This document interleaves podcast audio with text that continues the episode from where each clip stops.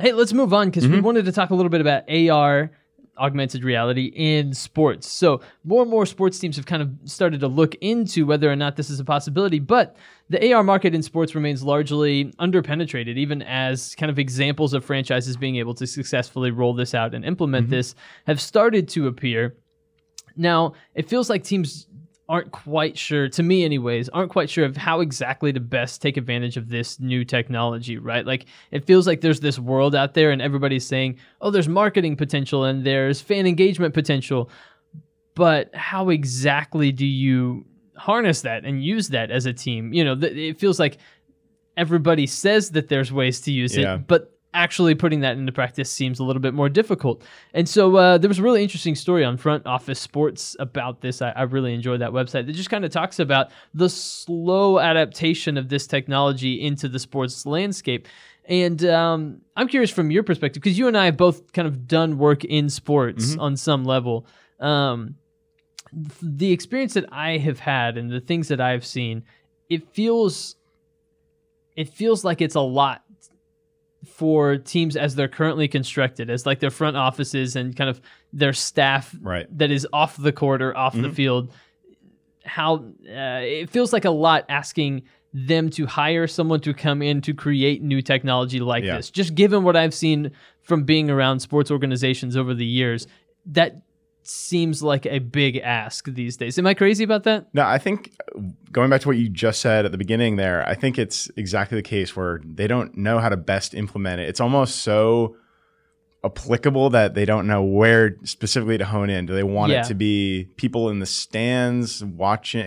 You know, do they want everyone in the stands to have a headset on while they're watching the game so they can put data points on there? Is Yeah, it something yeah. that you put near the concession stands where it's just a fun way of kind of learning more about the team and its history? There's so much that they could do that I don't even know if they know where to start. um, but what's kind of exciting in this article, even though it does say it's still under penetrated, it hasn't totally caught on more Yeah. so than it has in other markets. That's not to say that teams really aren't experimenting with it. There's plenty of good examples, but finding ways where they can drive profit and partner with sponsors, I think, is kind of a natural, very sports centric thing. Yeah, kind definitely. of almost replacing the yearbook or the program. Um, I think that's a good route, and that's what we're seeing. Things like our teams like the Los Angeles Kings in the National Hockey League, they're doing that. They're using gamification, so kind of engaging fans and.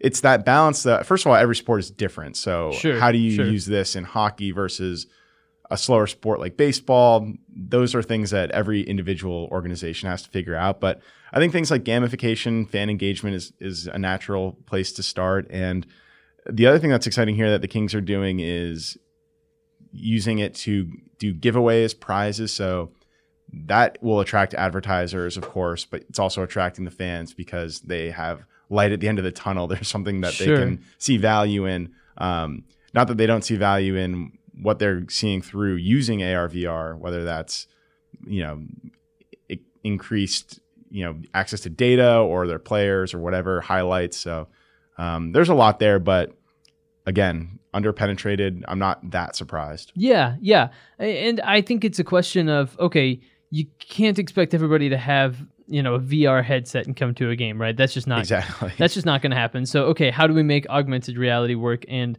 what all do we try to rope into that experience? And I think that uh, in this article, it mentions Deloitte launched activations in partnership with the U.S. Uh, sorry, U.S. Golf Association and U.S. Open tournaments over the past two years, featuring 3D views of select holes on golf courses and the player clubhouse. I think that's a really good application, Yeah, right? That works for golf. Yeah.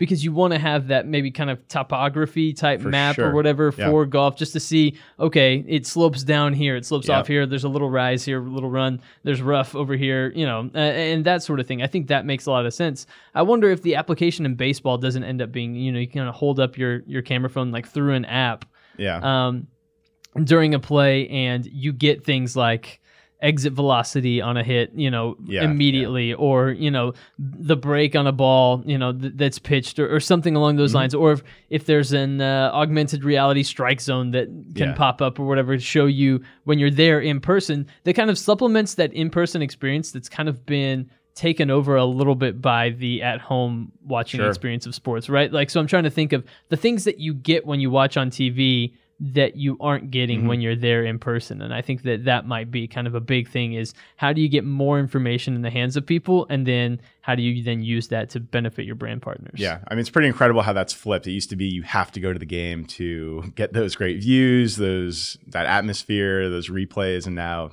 the TV experience is completely taking over for for certain sports. But I mean, I think every sport is dealing with that that battle of how do we attract people to the ballpark or the the rink or whatever it is. So um, AR can be a huge tool in it. I think they just have to figure out where do we start. Yeah, exactly. Where do we start? How do we build this? Do you hire someone that and that that to me really is a big aspect of this is you have marketing people, you have people that come in Mhm. and do um, you know, social media type things or graphic design and that kind of thing. Do you have do you hire somebody Yeah. new to kind of pioneer this new technology? And for teams, do you see our team seeing the benefit of it now to try to get out ahead of it? I think if the LA Kings can have success, then it Yep. should show other teams that they can also have success at some point down the road using this. Yeah, and just my last point on this, which is kind of the theme of the article, is really like how do they turn a profit on it? I think Yeah. that's, I mean, at the end of the day, that's what it's all about. So how are they going to, you know, even if it's not the perfect fan experience, if it can bring more sponsors in, or if a select amount of fans are willing to pay for a certain AR VR experience in a stadium, that's where they're going to focus on, in my opinion. So we'll see how they they do that.